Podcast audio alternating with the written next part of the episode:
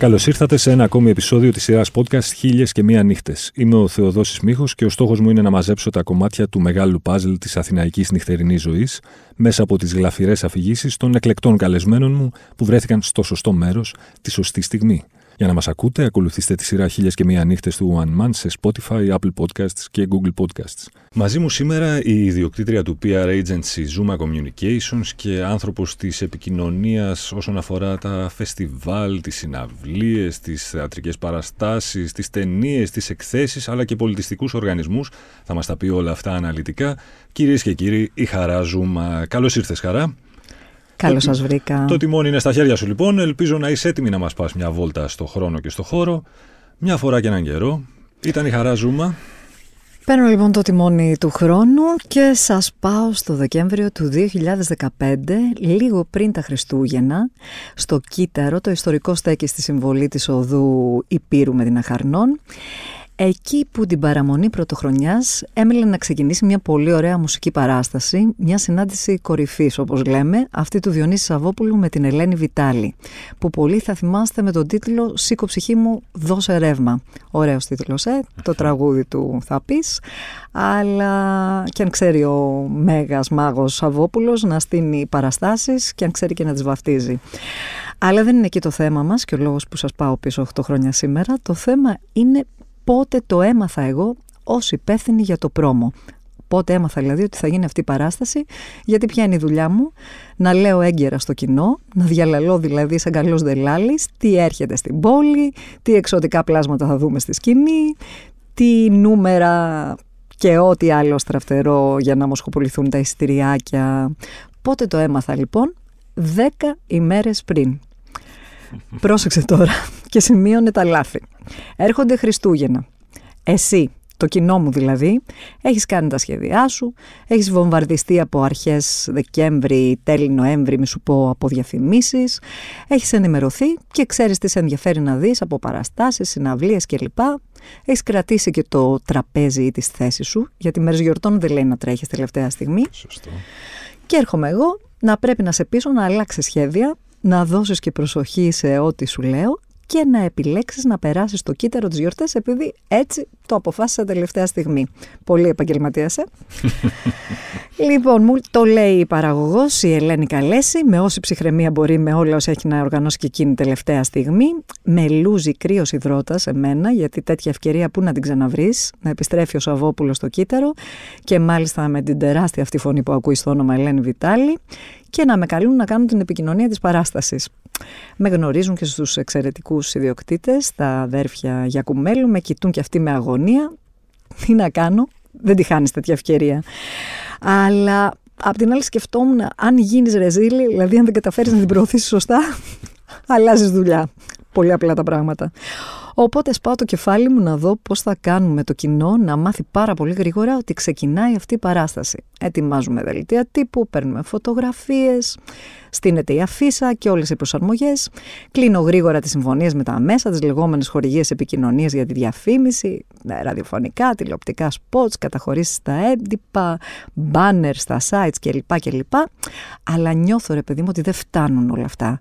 Θέλουμε ένα δυνατό μήνυμα, κάτι που θα κάνει τον ακροατή, το θεατή, τον αναγνώστη να γυρίσει το κεφάλι, να σταματήσει ό,τι κάνει όταν ακούει την είδηση για αυτή την παράσταση και να πει ναι ρε παιδί μου θέλω να πάω εκεί, τα ακυρώνω όλα.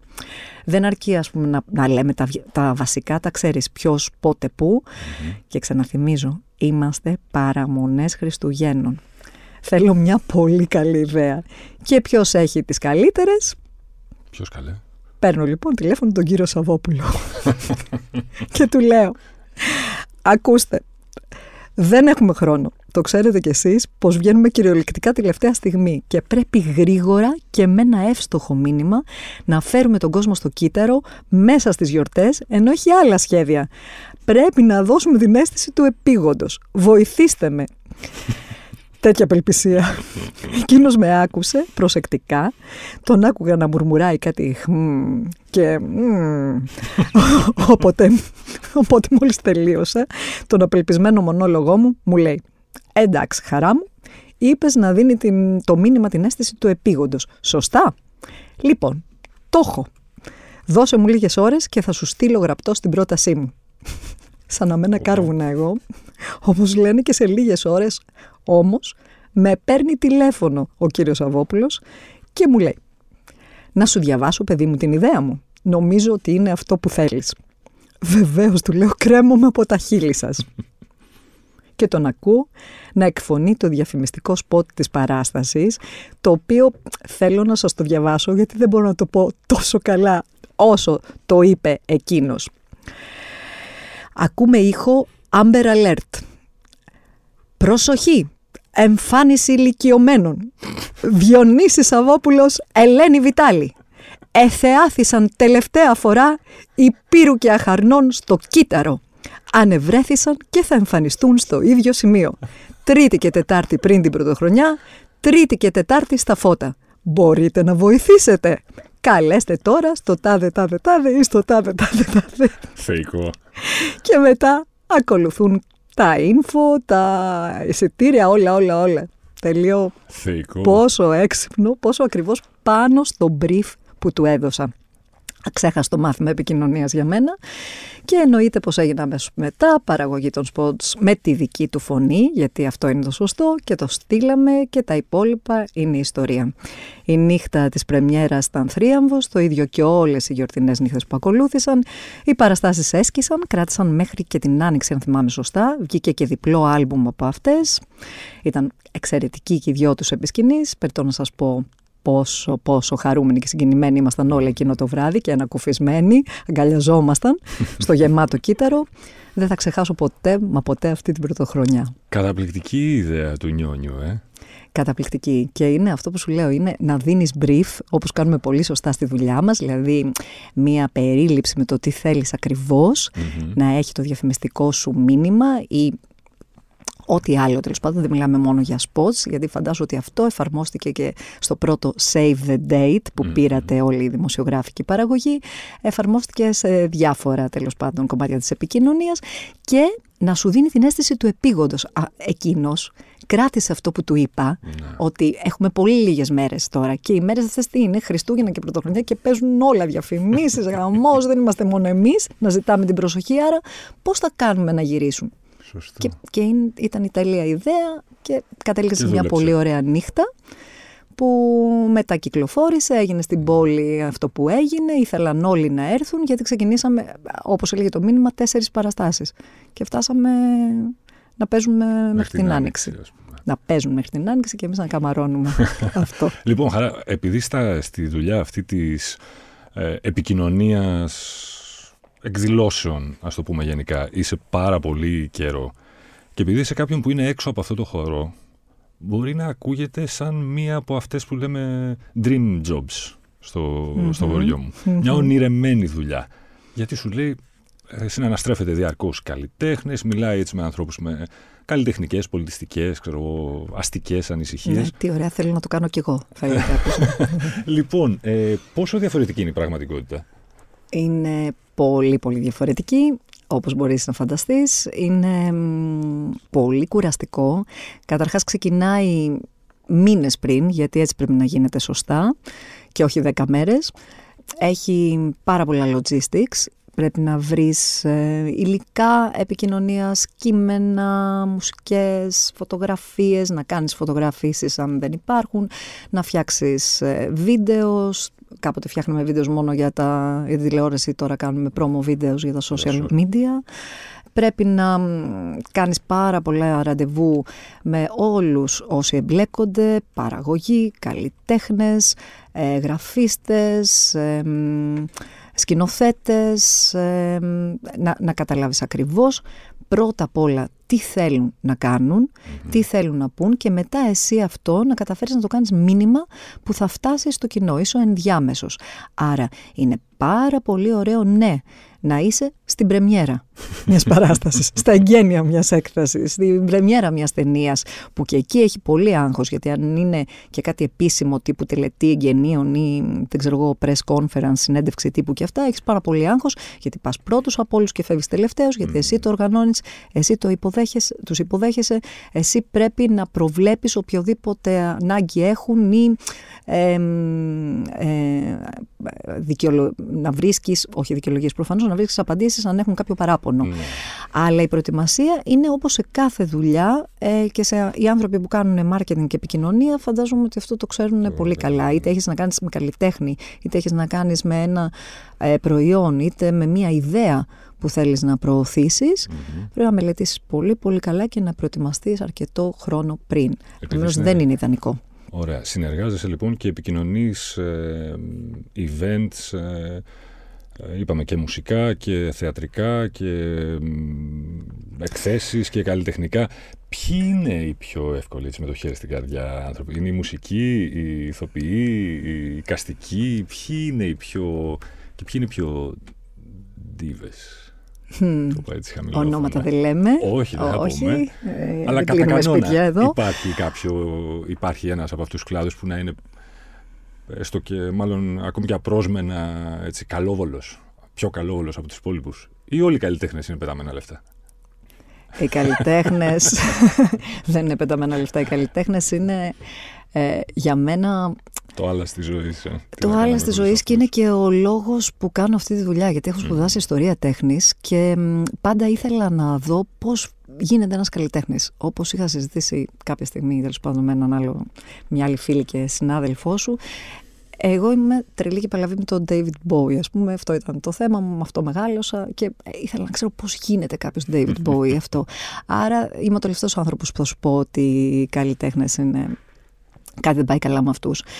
Ε, και το μεγαλύτερο κέρδος στη δουλειά μου είναι να βλέπω εκείνη την ώρα να δημιουργεί το έργο, να, να, είτε είναι στούντιο αυτό και θα πάω να ακούσω ένα δίσκο, είτε είναι η παράσταση, είτε είναι η συναυλία, είτε είναι η έκθεση. Είναι, είναι η καλύτερη μου στιγμή, είναι η μεγαλύτερη δικαίωση και δεν το λέω για να δείξω πόσο ανώτερος άνθρωπος είμαι, πέρα από την κάνουμε όλη τη δουλίτσα μας για να βγάλουμε χρήματα και να ζήσουμε, να επιβιώσουμε και να περνάμε καλά, να κάνουμε όλα όσα μας ευχαριστούν. Η μεγαλύτερη αμοιβή μου είναι να βλέπω αυτό το έργο, να έχουν πάει όλα καλά φυσικά στο δικό μου κομμάτι και να τους βλέπω στη σκηνη Ε, δεν είναι εύκολη, όπως νομίζω κανένας συνεργάτης δεν είναι εύκολος, γιατί έχουν άγχος. Ναι σε αυτούς, στο, στους δικούς όμως πέφτει όλη η, η προετοιμασία που πρέπει να γίνει πολύ σωστά, αλλά αυτοί θα βγουν μπροστά στη σκηνή. Αν εγώ τώρα έχω λίγο άγχος που σου μιλάω στο μικρόφωνο και εδώ τα συζητάμε και είμαστε φίλοι και γνωριζόμαστε χρόνια, φαντάζομαι τι γίνεται να βγει ο άλλος μπροστά σε 10, 50, 500, 1000, 7000 άτομα και να πρέπει να τα πει. Mm. Προφανώς έχουν ε, εξοικειωθεί και τα λένε, αλλά όπως μου λένε οι, οι πάρα πολύ καλοί που δεν μπορείς να φανταστείς ποιοι είναι αυτοί, έχουν πάντα άγχος και τους πιστεύω. Τους βλέπω δηλαδή. Δεν μιλούνται. Ή αν μιλούνται, λένε πράγματα που λες αποκλείεται να τα πει αυτό και είναι το τράκι το άγχος. Άρα, καλόβολος δεν είναι κανένας και κανένας μας, αλλά υπάρχουν όντως κάποιοι άνθρωποι που είναι και πολύ ευφυείς και οι οποίοι κάπως μανατζάρουν το άγχος τους ή έχουν πολύ καλά δομημένη την ιδεα στο κεφάλι τους, μπορούν να στη μεταφέρουν και έχουν μια ψυχραιμία και όλα κυλάνε ωραία. Υπάρχουν και περιπτώσεις που δεν μπορώ να μιλήσω στον που είναι λίγο πιο δύσκολες, αλλά πάλι τους αγαπάς. Ναι. Δεν, δεν, ε, πολλά κρίνονται και, σε, και στις ε, περίεργες στιγμές, ε, όπως αυτή που σας περιέγραψα πριν, δηλαδή ε, έχεις δέκα μέρες ας πούμε, τι, τι, να κάνεις. Αν ο άλλος θέλει να βοηθήσει, βοηθάει και με τον πιο δημιουργικό τρόπο. Ναι, ακριβώς. Έτσι τα δύσκολα τα βλέπεις. Ε, Κατά τη διάρκεια της πανδημίας τα χρειάστηκες καθόλου ότι μπορεί τελικά, ξέρεις, όλα αυτά που ακούγονταν ότι το άγχος αν θα επιστρέψει, δεν θα επιστρέψει ο κόσμος στα θεάματα, επλήγει ανεπανόρθωτα ή όχι, ας πούμε, ο πολιτισμός ε, στη χώρα. Πώς ήταν για έναν άνθρωπο που είναι μέσα στο κομμάτι του πολιτισμού Κατά τη διάρκεια τόση... της πανδημίας εγώ ένιωσα σαν να με έσπρωξαν από τον τέταρτο όροφο και να έπεσα. Ένιωσα ότι δεν υπάρχει λόγος να κάνω αυτή τη δουλειά, ότι κάνω κάτι το οποίο πραγματικά δεν είναι χρήσιμο σε κανέναν.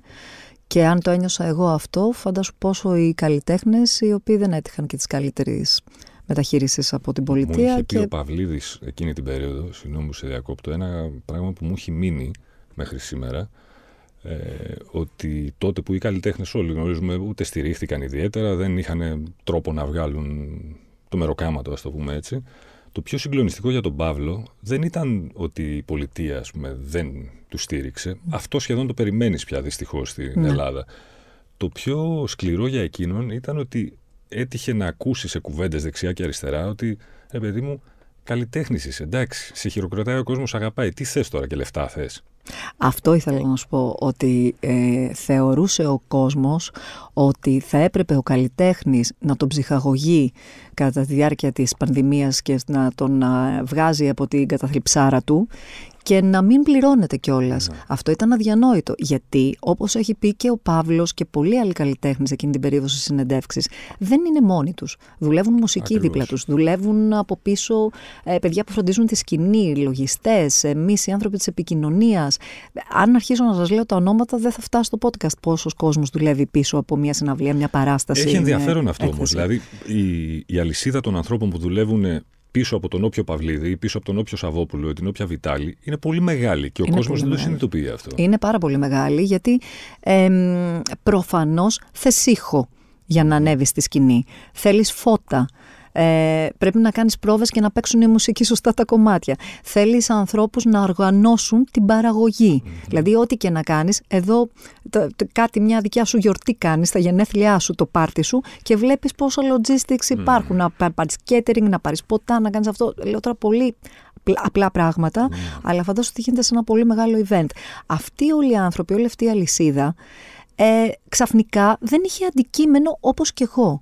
Δηλαδή νιώσαμε πάρα πολύ εκτεθειμένοι και προφανώς όταν συμβαίνει μια πανδημία δεν μπορείς να τα βάλεις και με κάποιον. Δηλαδή κάθεσαι, κάνεις ε, το, το διαλογισμό σου, κάνεις την ενδοσκόπησή σου, λες ποιος είμαι, τι κάνω, πώς έφτασα ως εδώ, τι μπορώ να προσφέρω καταρχάς, γιατί όλοι πρέπει εδώ τώρα να βοηθούμε αλλιώς και να μην σκεφτούμε την πάρτη μας. Και μετά τι μπορώ να κάνω για να επιβιώσω, γιατί ο καθένας από πίσω του, αυτοί οι άνθρωποι που σας είπα της αλυσίδας, κουβαλάνε οικογένειες ή τον εαυτό τους ή αυτά και ό,τι έχει ο καθένας. Ε, αυτό που, που γρήγορα άνθρωποι της επικοινωνίας, συνεργασία με του καλλιτέχνες σκεφτήκαμε, ε, ήταν να βγούμε online και κάπως έτσι έγιναν τα πολύ ωραία, ε, οι πολύ ωραίες συναυλίες ή τα mini φεστιβάλ που δημιουργήθηκαν και βγήκαν στις πλατφόρμες ας πούμε τις ψηφιακές, στο YouTube, εμείς ή στα υπόλοιπα social media, εμείς για να πω για τη δικιά μου εμπειρία σε αυτό, επειδή κάνω και το γραφείο τύπου στη United We Fly, είναι μια εταιρεία που έχει ο Θείοντορ και εκτός από τον ίδιο καλλιτέχνη, εκπροσωπεί και πάρα πολλούς άλλους. Ε, Δανάη Νίλσεν, Σουόρ, Wes Wilder ε, ε, και ο Παυλίδης ε, τότε ήταν και ο Φώτης Σιώτας και η Νεφέλη Φασούλη. Πολύ πολύ καλλιτέχνες που τι σκέφτηκαμε να οργανώσουμε μία σειρά συναυλιών που θα έβγαιναν συγκεκριμένη μέρα και ώρα και όλο αυτό να έχει και ένα αντίτιμο, δηλαδή κάπως, δεν θυμάμαι τα παιδιά που έκαναν όλη την παραγωγή, το συνοήθηκαν με μία πλατφόρμα και για να καταλάβει ο κόσμος ότι ναι μεν δεν μπορούμε να σας υποχρεώσουμε να το πληρώσετε, γιατί άραγε, αλλά τέλος πάντων ε, δεν είχαν μπει ακόμα σε αυτή τη διαδικασία ότι παίρνω ένα προϊόν και ε, να έχει πνευματικά δικαιώματα όλο αυτό, δεν μπορώ να το βλέπω δωρεάν και δώστε κάτι ό,τι θέλετε. Και ναι, ανταποκρίθηκαν κάποιοι άνθρωποι. Άρα κάπως αρχίσαμε να βλέπουμε λύση σε αυτό. Και μετά έγινε και από το Κέντρο Πολιτισμού Ίδρυμα Σταυροσνιάρχος και είδαμε και άλλοι να το κάνουν αυτό ναι. και, και κάπως παρηγορηθήκαμε. Αλλά η δουλειά μας και η δουλειά του καλλιτέχνη και όλων όσων δουλεύουν δεν είναι να παρηγορούμε το κοινό. Ούτε μόνο να το ψυχαγωγούμε, που είναι πολύ σοβαρό πράγμα η ψυχαγωγία. Ε, είναι δουλειά κανονική. Ακριβώς. Και έχει πολλή αγωνία, έχει πολύ κόπο, πολύ χρόνο που αφιερώνεις και γι' αυτό και πρέπει να πληρώνεται ο καλλιτέχνης και όλοι όσοι δουλεύουν. Ισχύει με βάση την εμπειρία σου το ότι ο κόσμος, αυτό που λέμε όλοι, ότι ο κόσμος μετά την πανδημία έχει βγει έτσι πιο ρεξάτος, πιο φορτσάτος, πιο έτοιμος να ξενυχτήσει, να βγει, να χορέψει, να πάει σε συναυλίες, να πάει σε θέατρα. Τα θέατρα, ας πούμε, είναι γεμάτα παντού. Ξέρω, οι συναυλίες έχουν κόσμο, τα φεστιβάλ. Άρα ισχύει, το βλέπεις και εσύ από μέσα να ισχύει όλο αυτό. 100% δεν μπορούσα να φανταστώ τι θα κάνει έτσι το κοινό. Δεν μπορούσα να το φανταστώ. Πάνε πολύ καλά οι συναυλίες mm-hmm. ως επιτοπλίστων, οι θεατρικές παραστάσεις σκίζουν, ε, οι εκθέσεις έχουν πολύ μεγάλη επισκεψιμότητα και είμαι πολύ πολύ χαρούμενη γι' αυτό, επειδή συμβαίνει να κάνω και το γραφείο τύπου της Εθνικής Πινακοθήκης.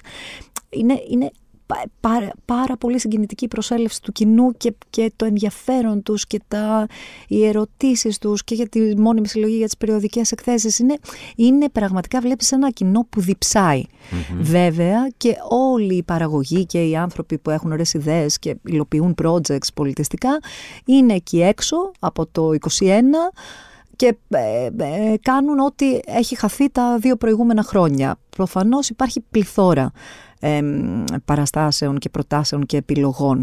Και δεν, ε, φέτος, ας πούμε, παρατηρήσαμε ότι το, ε, ε, πολλά κάλυπταν το ένα το άλλο και αυτό πρέπει να το δουν και να συντονιστούν λίγο καλύτερα, ας πούμε, πιστεύω. Η παραγωγή αυτό είναι άλλη κουβέντα. Όμως υπάρχει και ένα διαφορετικό κοινό, ήθελα πολύ να το πω αυτό, υπάρχει ένα κοινό ε, εντελώς καινούριο, το 2025 κοινό, ε, πανέμορφα κορίτσια, αγόρια, μέσα έξω πανέμορφα και πολύ πολύ ζωηρά και πολύ έτσι ε, βλέπεις ρε παιδί μου να τα κατακλείζουν τα συναισθήματά τους. Αυτό το παρατηρώ κυρίως στις συναυλίες τώρα το καλοκαίρι. Να, να τραγουδάνε δυνατά, να ουρλιάζουν να συγκινούνται να φωνάζουν, να έχουν πανό. Είναι ένα που το είδα εγώ Αθήνα Θεσσαλονίκη και όπως μου επιβεβαιώνουν οι συνεργάτες που κάνουν παραγωγή και είναι tour managers και τρέχουν με τους καλλιτέχνες πίσω το βλέπουν και σε κάθε πόλη. Δηλαδή έχει μπει ένα κοινό προφανώς μου βοηθήσει και τα social media, το οποίο ξέρει τραγούδια απ' έξω, περιμένει με, με, με, τρέλα τους καλλιτέχνες και μετά και είναι και, και πάρα πολύ happy ρε παιδί μου, δηλαδή θα έχεις δει τα κοριτσάκια και τα χώρια που φοράνε αυτά τα φοβερά στρασάκια ναι, ναι. παντού στα μάτια, στα μάγουλα αυτά που είναι, βάζουν χρώματα, πολύ, είναι τέλεια τέλεια. Και εμένα, αλλά το λέω, έχω αρχίσει να παίρνω κι εγώ αστρόσκονη, γιατί είναι πάρα πολύ ωραίο να κυκλοφορείς με αστρόσκονη και κάτι ξέρουν τα νέα παιδιά που το κάνουν αυτό, περνάμε υπέροχα. Υπάρχει κάποιο τραγούδι που όταν το βάλει ή όταν το παίξει ένας μουσικός ή όταν το ακούσεις σε ένα μπαρ έτσι για να κλείσουμε χαρμόσυνα, δεν μπορείς να ελέγξεις τον εαυτό σου με τίποτα και αντιδράς σαν 16χρονο ε, κοριτσάκι με στρά στα μάτια. Ένα τραγούδι που να σε κάνει να χάνεις τον έλεγχο. Ποιο, ποιο θα μου πρωτοπείς τώρα. Τι ε; μου κάνεις τώρα, τι θα πρωτοπώ, δηλαδή αλήθεια τώρα πρέπει να το πω αυτό. Εντάξει, μπορώ να σου πω ένα που με κάνει ε, να συγκινούμε τρελά και να βλέπω ότι όλα καλά θα πάνε. Και αυτό το άκουγα και σε όλη την πανδημία. Να πω δύο λοιπόν. Θα πω δύο. Λοιπόν, σε όλη την πανδημία άκουγα το περιμένω του Παύλου Παυλίδη το οποίο έτσι μου έδινε πολύ γιατί άμα το πιστέψεις κάποτε θα ανοίξουν οι ουρανοί, κάποιες νύχτες σαν αυτή. Το οποίο έτσι από μια σύμπνοια, γιατί είχαμε γνωριστεί με τον Βασίλη και κάτω λίγες μέρες πριν και είχαν γνωριστεί και με τον Παύλο, αποφάσισε ο Βασίλης να το κάνει εκείνο το υπέροχο ταινιάκι που μοιράστηκε μαζί μας και μας το έκανε δώρο αυτό, κλαίγαμε όλοι. Ωραίο είναι αυτό, για παρηγοριά και ελπίδα. Και ένα άλλο τώρα τελευταία που ακούω και χορεύω πάρα πολύ, γιατί μην νομίζεις και όλοι εμείς που δουλεύουμε από πίσω, κάποια πετριά έχουμε από τους καλλιτέχνες. είναι το τραγούδι που έγραψε το παιδί τραύμα Rockstar. Θα γίνω Rockstar.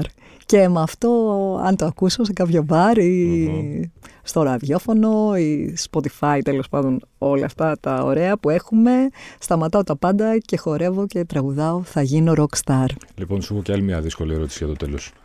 Ε, μιας και τον είδα το παιδί τραύμα, τον είδα πρόσφατα με τον Αγγελάκα στην Τεχνόπολη. Και μιας και ναι, ξέρω ναι, την ναι. αγάπη σου και για τον Αγγελάκα και για τον Παυλίδη και τη, ξέρω και την αγάπη μου και για τους δύο. Μη με λοιπόν, ρωτήσεις, μη με ρωτήσεις. Όπως λέμε για πλάκα Beatles ή Stones, Αγγελάκας Παυλίδης, μεταξύ μας. Αχ, Παυλίδης είναι η καρδιά. Okay. Αγγελάκας είναι το μυαλό. Το μυαλό. Και απάντησα σαν PR manager, νομίζω. Έτσι, ακριβώς, ακριβώς. Φαίνεται πόσο καλή είσαι στη δουλειά σου. Ευχαριστώ πολύ. Χαρά μου, σε ευχαριστώ πάρα πολύ για την επίσκεψη και τις ωραίες ιστορίες. Εγώ, εγώ. Μην ξεχνάτε ότι για να μην χάνετε επεισόδιο αρκεί να βρείτε και να κάνετε subscribe τη σειρά podcast χίλιας και μία νύχτες σε Spotify, Apple Podcast και Google Podcast. Ραντεβού την ίδια ώρα, στο ίδιο μέρος, την άλλη πέμπτη.